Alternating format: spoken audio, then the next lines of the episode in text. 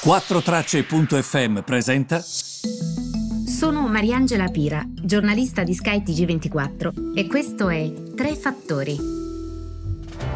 E oggi è, è capitata una cosa che capita molto raramente. Benvenuti ai Tre Fattori di questa giornata, martedì 30 novembre. Che cosa è successo? che anche CNBC fa fatica a fare i titoli. Ehm, mentre intorno alle 5, 5.40, quasi 6, il titolo era Mercati europei, lo potete trovare anche sul mio mm, Instagram. Mercati europei eh, che sono attesi in eh, positivo. La situazione invece subito dopo, circa mezz'ora dopo, era cambiata. Quindi hanno cambiato il titolo, che adesso non è più quello ovviamente, no? È un altro titolo, ovvero i mercati stanno girando, sono, eh, sono negativi. Ehm, quindi questa cosa qua è interessante perché sostanzialmente eh, ci dice che mm, devo dire che la gran parte delle persone non sa davvero che pesci pigliare in questa situazione. Del resto, se andiamo verso un mondo in cui eh, con la globalizzazione, con quello che è successo, col fatto che siamo sempre più, um, più popolati anche, no? Eh, non parlo dell'Italia ovviamente, parlo a livello proprio globale, è ovvio che questo problema delle varianti si pone, soprattutto con queste disparità che aumentano. È probabile che ci sarà sempre il problema delle varianti, un problema con il quale dobbiamo iniziare ad avere a che fare. Quindi la domanda che mi faccio è che cosa accadrà? È molto difficile gestire questa situazione. Oggi ci sarà addirittura um, un'audizione al Senato di uh, Powell prevista, che però pare sarà incentrata proprio su questo, sul fatto che comunque eh, che tipo di problemi, che tipo di rischio porterà l'economia in un'economia che stava avviandosi verso la stagione natalizia negli Stati Uniti, importantissima, ma che invece subirà per forza di cose uno stop, perché comunque qualche regola la devi porre, quindi non è magari una minaccia nel lungo termine, però adesso sta costituendo di fatto no? uno stop, lo stiamo vedendo in generale anche nel nostro paese. Però è buffa la situazione perché è, ehm, è, incredibile vedere come la situazione possa cambiare in veramente relativamente poco tempo e ehm, di fatto è una situazione che preoccupa. Nello stesso tempo mm, c'è chi mi scrive e che in Africa eh, guarda che sembra quasi che ci sia qualcuno che sta speculando.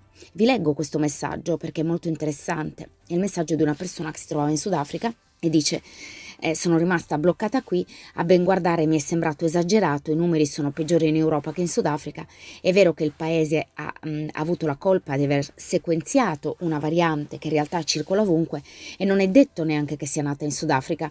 E poi dice, dopo tre giorni come per incanto le compagnie aeree riaprono una dopo l'altra i voli, tutto viene ridimensionato, le borse risalgono. Attenzione però oggi le borse stanno riscendendo, questo va detto rispetto al messaggio questo che mi è stato inviato ieri. E quindi dice, non è che qualcuno sta speculando su questa notizia per generare un piccolo terremoto e farci un gruzzolo?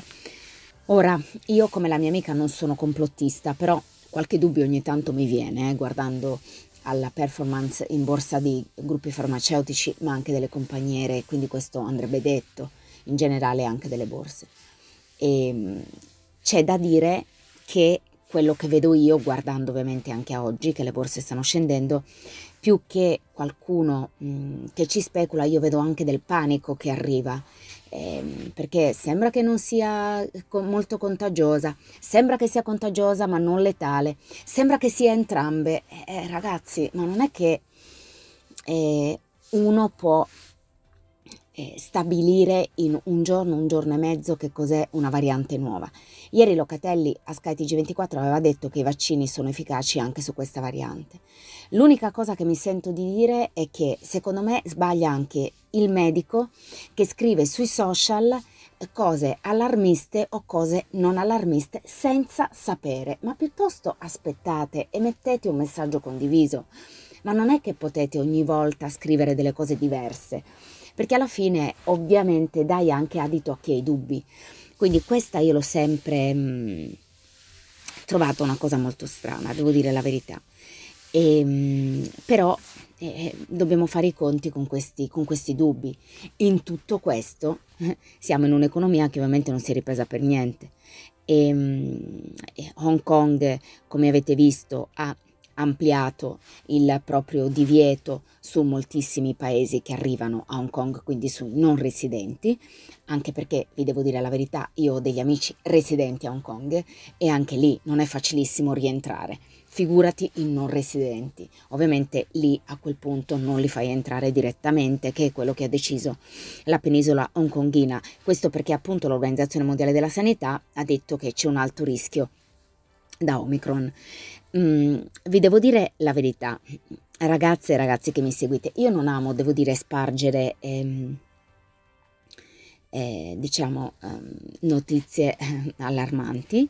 Io credo che mm, eh, il paziente anche italiano che insomma è stato contagiato da questa, da questa variante ehm, ha un raffreddore sostanzialmente anche addirittura più ehm, è addirittura inferiore a un raffreddore il sintomo che possiede. Quindi io penso anche che eh, bisogna sempre confrontarsi con i fatti. Ehm, i fatti dicono sostanzialmente che la situazione non è così grave in questo momento. La domanda che infatti io mi faccio è ma dobbiamo preoccuparci davvero?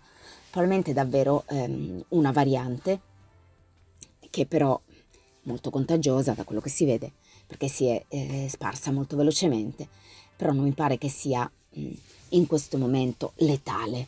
Ehm, tra l'altro ragionando ieri con delle mie colleghe dicevamo proprio questo, che quando, voi lo ricordate, no? Quando il mondo era diverso pre-Covid e c'erano le influenze, quindi l'influenza ogni anno, attenzione, in 7 milioni a letto, questi sono titoli, eh? E io ricordo che molte delle mie conoscenze, perché io devo dirvi la verità, non ho mai febbre o influenza, raramente proprio, la febbre io me la ricordo quando avevo 15 anni, pensate, quindi non sono proprio una da febbre, sono un po' come mia nonna, però vi devo dire la verità, mi ricordo di persone letteralmente a letto per una settimana dall'influenza, ma non reagivamo in questo modo.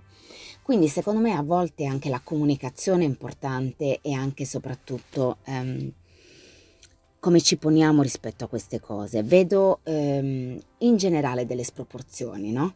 Anche proprio nei modi di reazione e questo ce lo dobbiamo dire perché...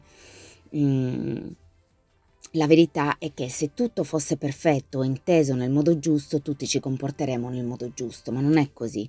Spesso è, la situazione è differente.